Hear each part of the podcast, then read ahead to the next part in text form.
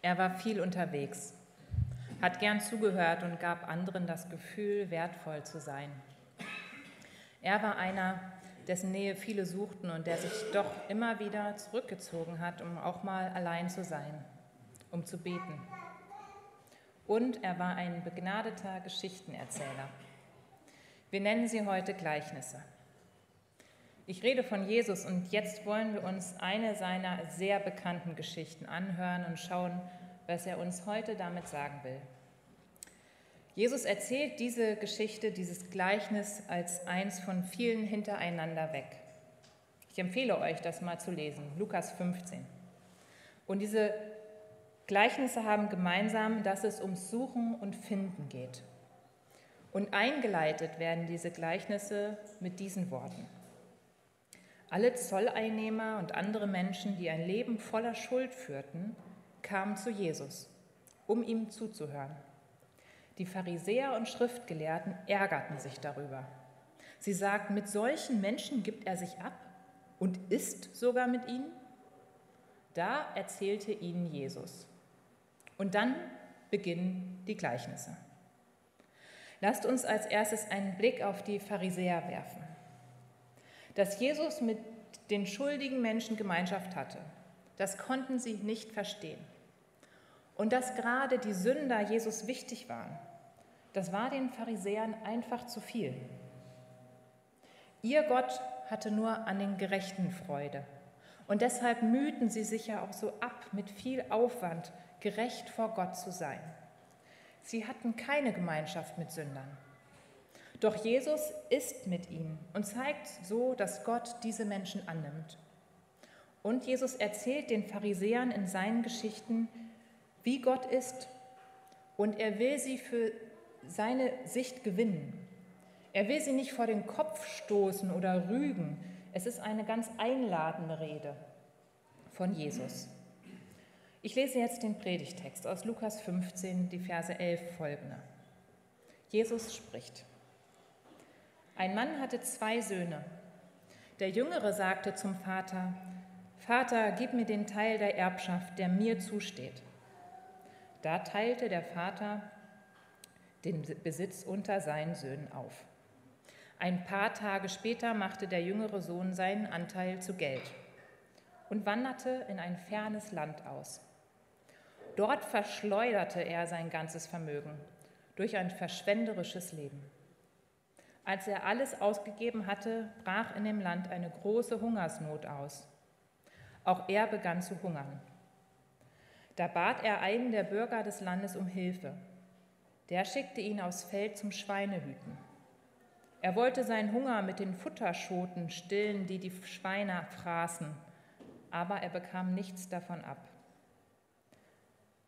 Da ging der Sohn in sich und dachte, wie viele Arbeiter hat mein Vater und sie alle haben reichlich Brot zu essen, aber ich komme hier vor Hunger um. Ich will zu meinem Vater gehen und zu ihm sagen, Vater, ich habe Schuld auf mich geladen vor Gott und vor dir. Ich bin es nicht mehr wert, dein Sohn genannt zu werden. Nimm mich als Arbeiter in deinen Dienst. Und so machte er sich auf den Weg zu seinem Vater. Und sein Vater sah ihn schon von weitem kommen und hatte Mitleid mit ihm. Er lief seinem Sohn entgegen, fiel ihm um den Hals und küsste ihn. Aber sein Sohn sagte zu ihm, Vater, ich habe Schuld auf mich geladen vor Gott und vor dir, ich bin es nicht mehr wert, dein Sohn genannt zu werden.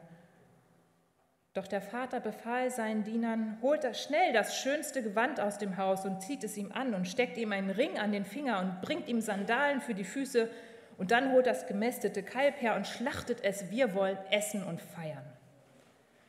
Denn mein Sohn hier war tot und ist wieder lebendig. Er war verloren und ist wiedergefunden. Und sie begannen zu feiern.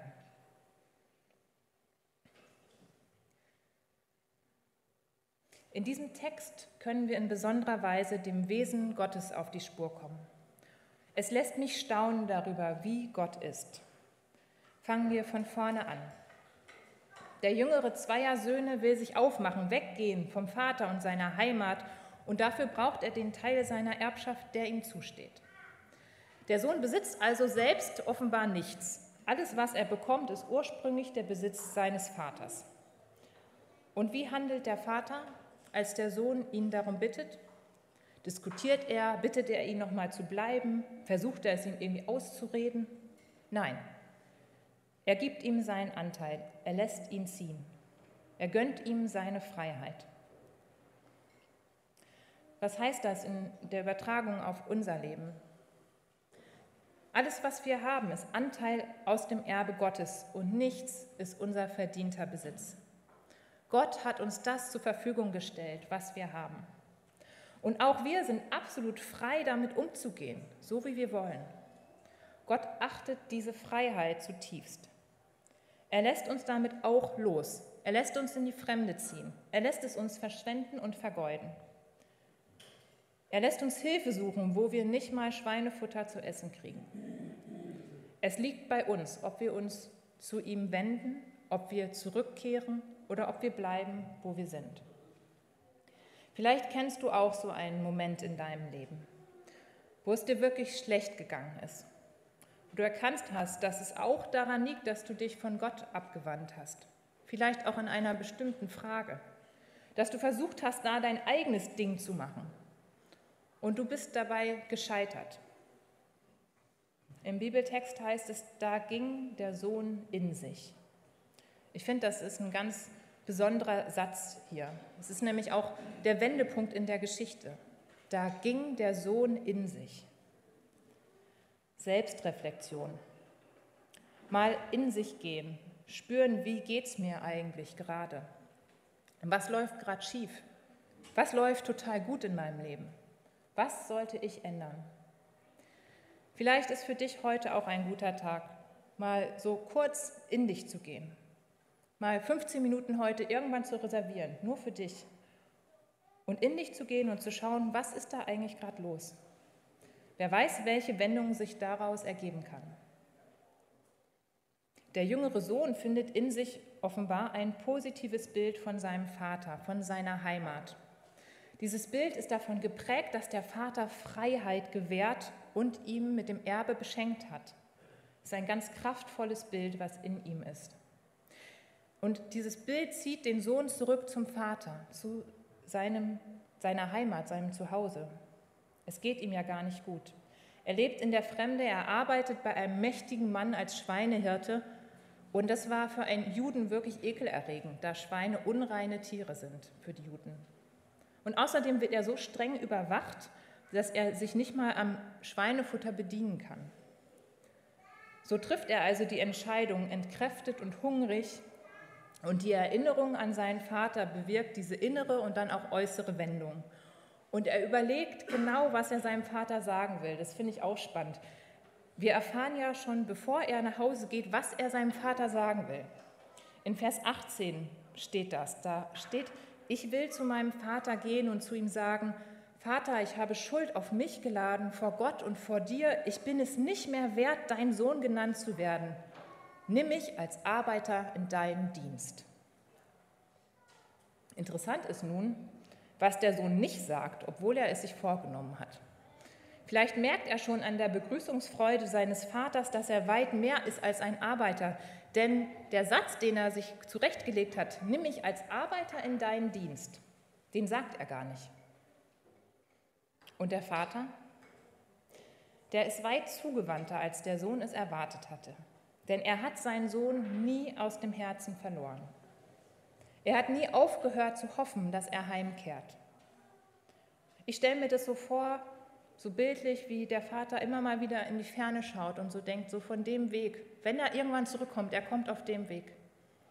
Und wie er sich das so länger gewünscht hat. Und wie er immer wieder guckt und dann ist dieser Moment da, an einem besonderen Nachmittag, und dann eilt er ihm entgegen. Er umarmt ihn, er küsst ihn. Da ist kein Vorwurf, da ist keine Abrechnung, da ist nur große Freude. Und Mitleid, sagt uns der Text. Mitleid, dass sein Sohn diese schwere Zeit so erleben musste. Doch jetzt ist er wieder da. Und so ist es für den Sohn leicht, seine Schuld auszusprechen und sich dem Vater auch wieder neu zu überlassen. Und dass diese Begegnung dann in einem Fest mündet, das ist absolut angemessen. Hier haben sich zwei wiedergefunden, die letztlich einander nie ganz verloren hatten. Aber doch hat die Trennung den Vater so schwer belastet wie ein Tod. Die Rückkehr bedeutet nun wirklich riesige Freude. Der Vater sagt es mit folgenden Worten. Wir wollen essen und feiern, denn mein Sohn hier war tot und ist wieder lebendig. Er war verloren und ist wiedergefunden. Diese Szene, wie der Vater seinen Sohn begrüßt, so voller Liebe und Erbarmen, wie er ihm entgegenläuft, wie er sich freut, so ist Gott, wenn wir zu ihm zurückkehren. Und das berührt mich. Hier wird uns Gottes Wesen vor Augen gemalt von Jesus. Es gibt eben keine Abrechnung, keine Vorwürfe. Wir sind bei Gott willkommen, so wie wir sind. Und niemand ist zu heruntergekommen oder zu verlebt, um bei Gott aufgenommen zu werden. Er kommt uns entgegen und er freut sich. Und er hat uns nie vergessen. Doch dazu müssen wir uns auf den Weg zu ihm machen. Wir können nicht da bleiben, wo wir sind. Und Gemeinde Jesu heute zu sein, bedeutet auch, diese Offenheit mitzubringen für Menschen, die ganz andere Wege als wir selbst gegangen sind. Ihnen nicht still und erst recht nicht laut vorzuwerfen, was sie getan oder was sie gelassen haben in ihrem Leben. Sie fröhlich aufzunehmen, so wie es hier der Vater im Gleichnis auch tut. Und nicht wie die Pharisäer zu denken, es bräuchte einen bestimmten Grad der Frömmigkeit, des gerechten Lebens. Ich bin davon überzeugt, dass das unser Auftrag ist, als Gemeinde Jesu. Und wir können so dankbar sein, dass Gott so auch mit uns umgeht. Wenn wir mit unserer Schuld zu ihm kommen und von unseren Irrwegen umkehren. Das sind vielleicht nicht immer Irrwege, die uns fast an den Hungertod geführt haben, aber es gibt auch andere Irrwege. Irrwege der Lieblosigkeit oder der Trägheit oder auch der Sturheit ich glaube, jeder von uns weiß, welche Irrwege so eher die eigenen sind. Gott freut sich über unsere Heimkehr. Er läuft uns entgegen, er nimmt uns in den Arm und wir dürfen bei ihm sein. Und auch wenn die Hauptfiguren dieses Gleichnisses alle Männer sind, gilt uns das als Frauen genauso. Wir sind bestimmt dazu, Töchter Gottes zu sein, in seiner Nähe zu leben. Gott erbarmt sich über uns, er läuft uns entgegen und er schließt auch seine Töchter in die Arme. Und dann wird im Gleichnis ein großes Fest gefeiert. Der wiedergekehrte Sohn weiß wahrscheinlich kaum, wie ihm geschieht. Es wird so richtig aufgefahren. Tolle Kleider, neue Schuhe, ein Festmahl vom Feinsten. Gestern noch hätte er sich über Schweineschoten gefreut. Was für eine großartige Wendung zum Guten. Zum Schluss möchte ich mit euch noch mal einer Frage nachgehen. Wir haben hier ja ein Gleichnis vor uns und Gleichnisse müssen ja immer gedeutet werden. Ganz klar ist, dass hier Gott der Vater im Gleichnis ist. Das habe ich ja ziemlich deutlich gemacht. Doch wo ist Jesus hier eigentlich zu finden? Jesus ist ja nicht der verlorene Sohn. Nein. Jesus zeigt sich hier in ganz anderer Weise. Wir finden ihn ihn im Entgegenlaufen des Vaters heraus aus dem Haus und auch im Kuss, den der Vater seinem Sohn gibt. Da ist Jesus verborgen. Denn Jesus ist unser Mittler. Durch ihn ist diese Verbindung, die Beziehung zu Gott wieder möglich. Und dieses Gleichnis malt es uns anschaulich vor Augen. Jesus selbst erzählt es uns ja. So ist Gott. Und er findet den Weg zu seinen verlorenen Söhnen und Töchtern. Er läuft uns entgegen. Und er hat immer die tiefe Hoffnung, dass es Versöhnung geben wird, dass sie heimkehren werden und er wieder mit ihnen feiern kann. Gott meint es so gut mit uns. Und mein Anliegen ist es, dass viel mehr Menschen das erfahren und auch erleben. Und wenn du merkst, wie Gott genau dich meint heute Morgen und wie er dich ruft, in seine Nähe zurückzukommen, dann mach dich auf den Weg. Gott kommt dir entgegen mit offenen Armen. Vertrau dich ihm an. Es lohnt sich. Amen.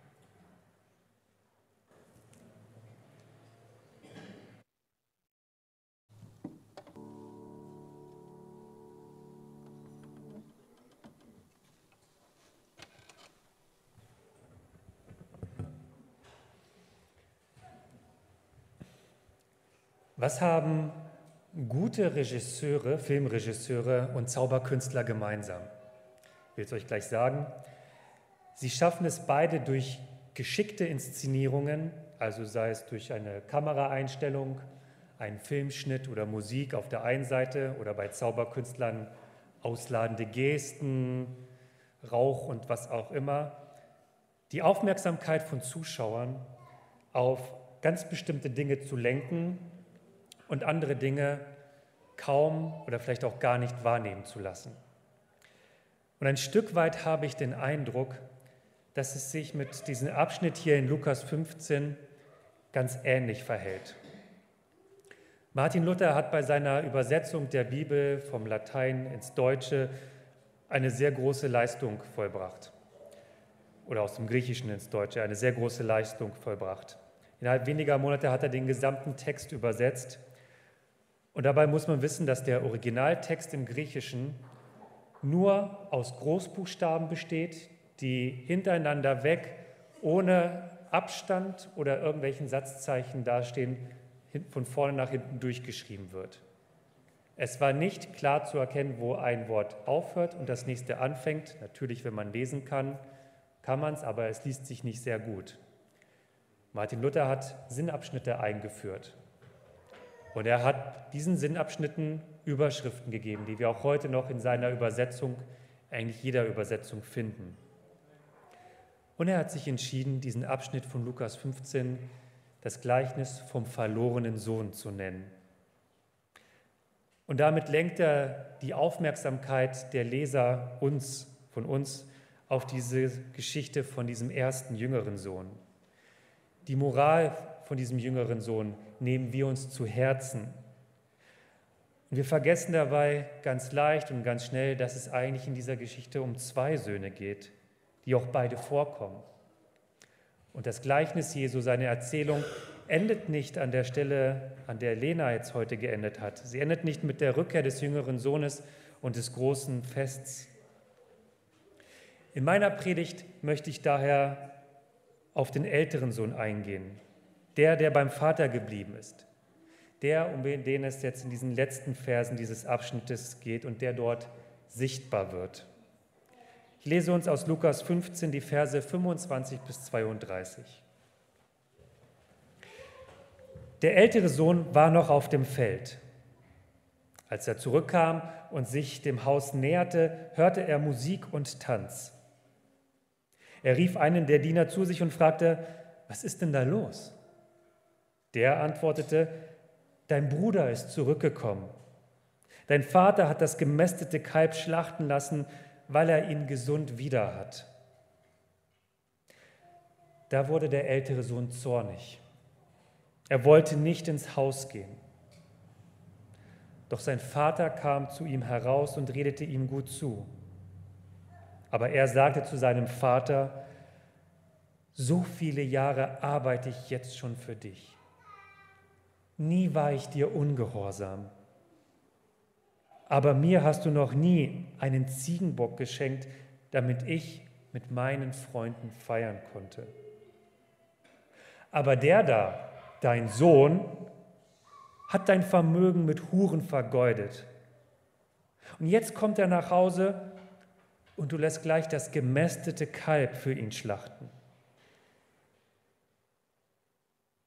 Da sagte der Vater zu ihm, mein lieber Junge, Du bist immer bei mir. Und alles, was mir gehört, gehört dir. Aber jetzt mussten wir doch feiern und uns freuen, denn dein Bruder hier war tot und ist wieder lebendig. Er war verloren und ist wiedergefunden. Ich sagte es gerade eben, in diesem Abschnitt wird der ältere Sohn sichtbar. Und sichtbar, das ist das Stichwort. Wir nehmen ihn wahr, er wird sichtbar. Von dem jüngeren Bruder haben wir, wie ich schon sagte, deutlich die Lehren vor Augen. Gott hat Sehnsucht nach uns. Gott vergibt uns. Er sucht nicht nach juristischer Gerechtigkeit. Wenn er wiederkommt, rechnet er nicht auf, das hast du getan, so stehst du bei mir in der Schuld, jetzt musst du abarbeiten, sondern er freut sich. Er will uns in die Arme schließen. Das haben wir gerade gehört. Was wissen wir, was lernen wir von dem älteren Sohn? Nun, wir wissen, er hat seinen Vater nicht vor den Kopf gestoßen.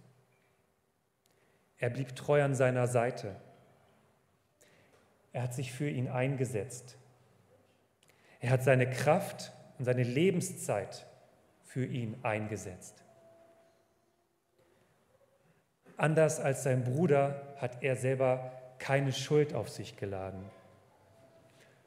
Und anders als sein Vater freut er sich nicht über die Rückkehr seines Bruders. Das macht ihn zornig.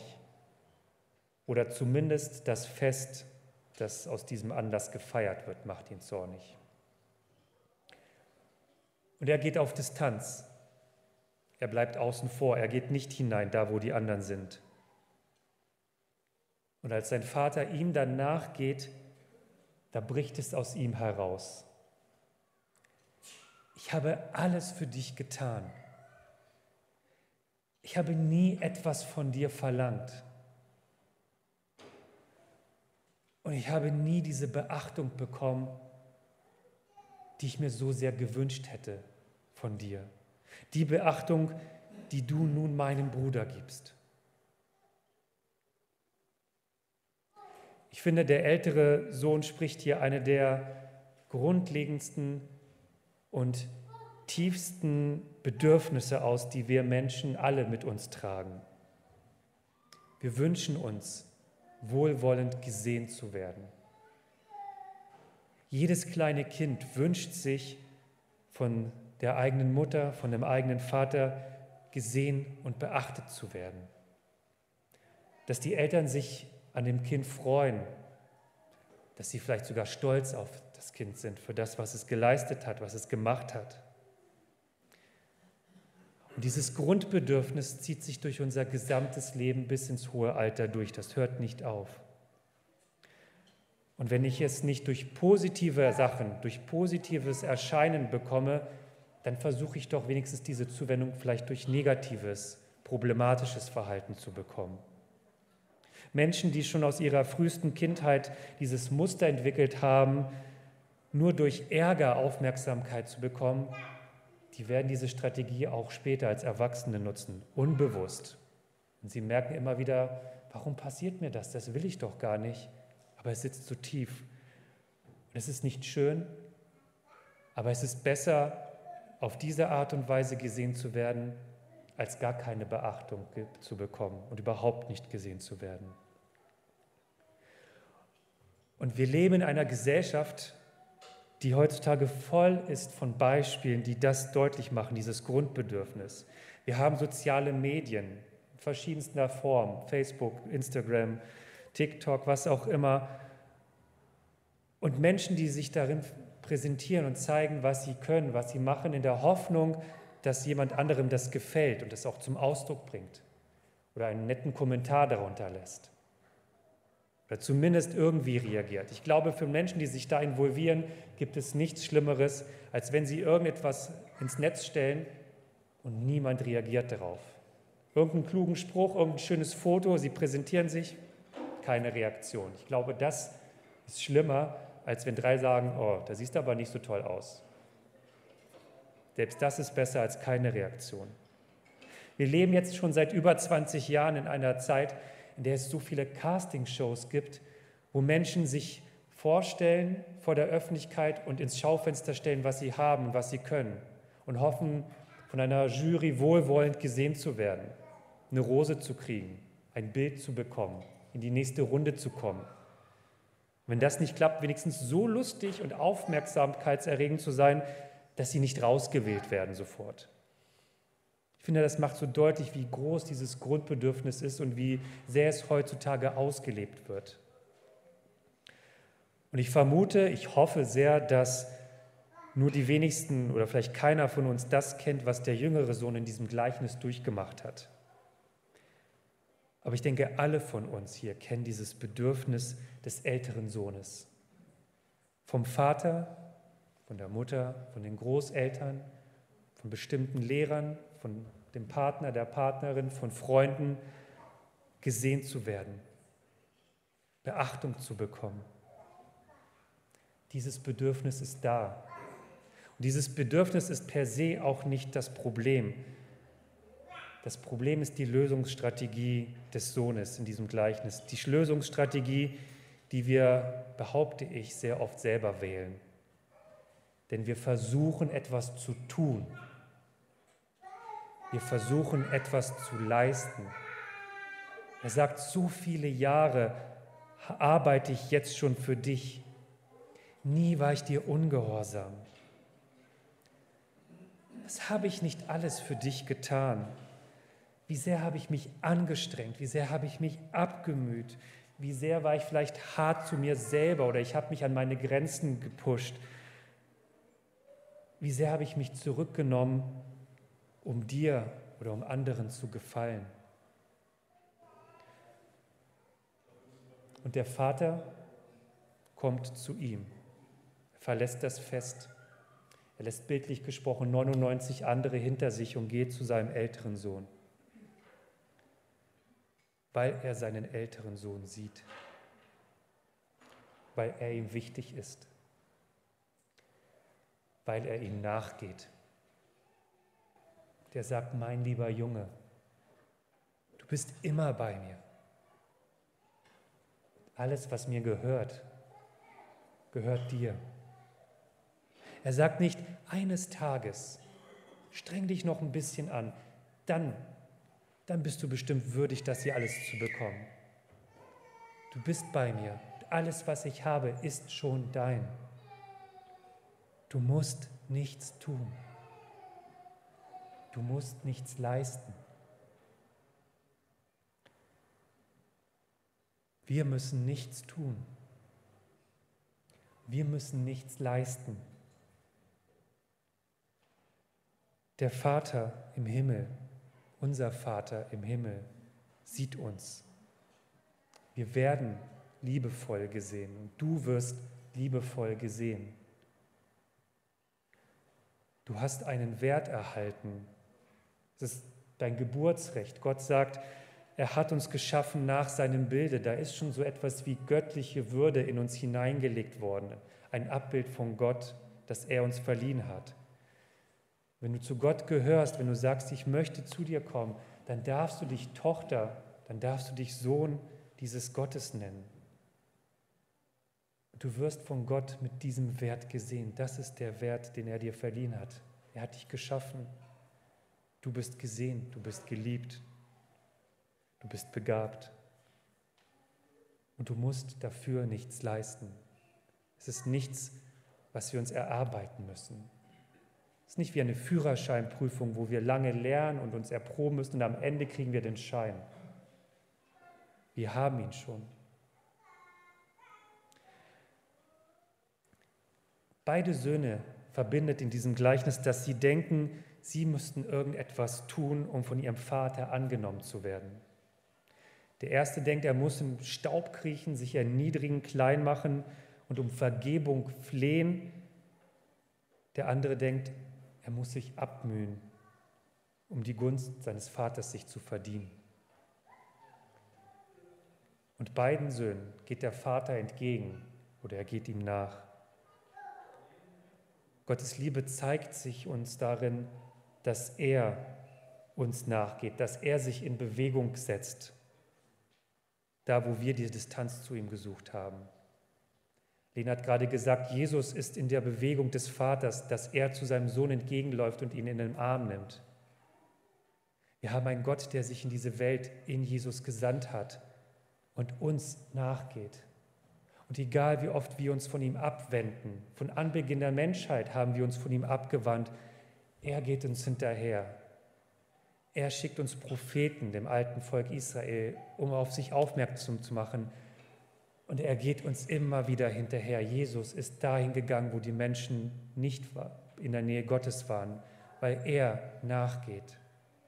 Bis in den Tod hinein ist er gegangen, in das Reich des Todes, um uns zu erreichen.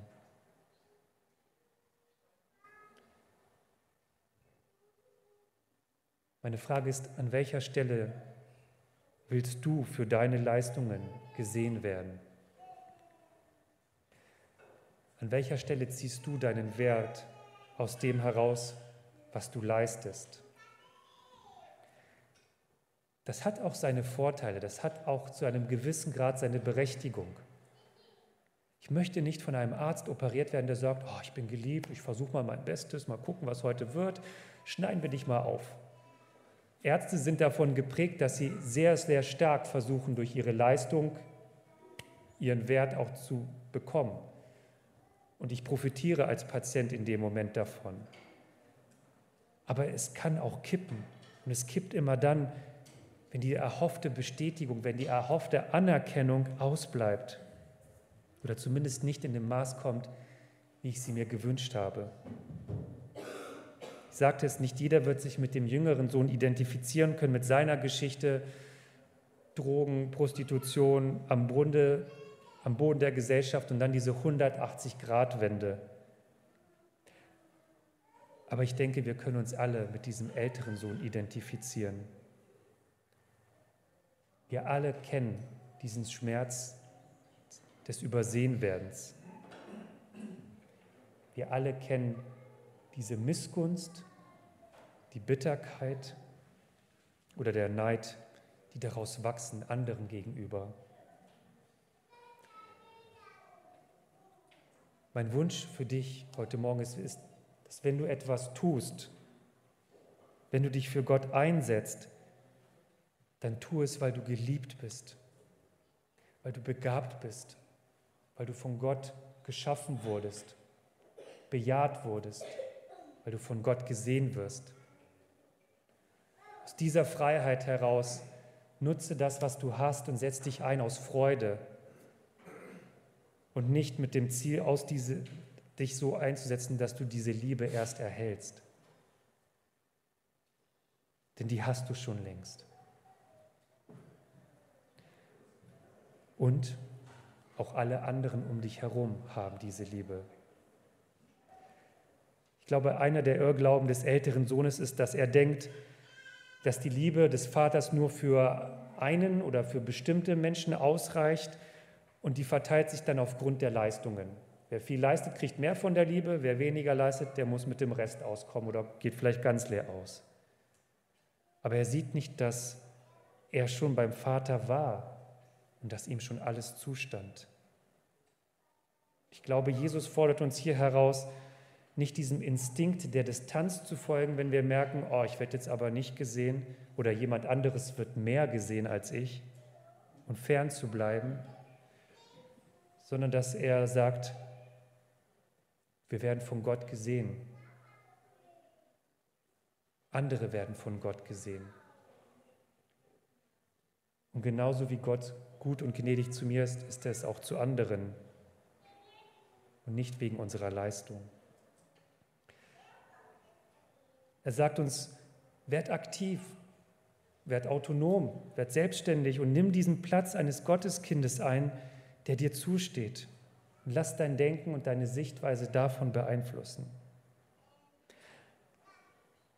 Also lasst uns nicht mehr darum kämpfen, von Gott gesehen zu werden, sondern lasst uns leben als diejenigen, die schon liebevoll von Gott gesehen werden. Amen.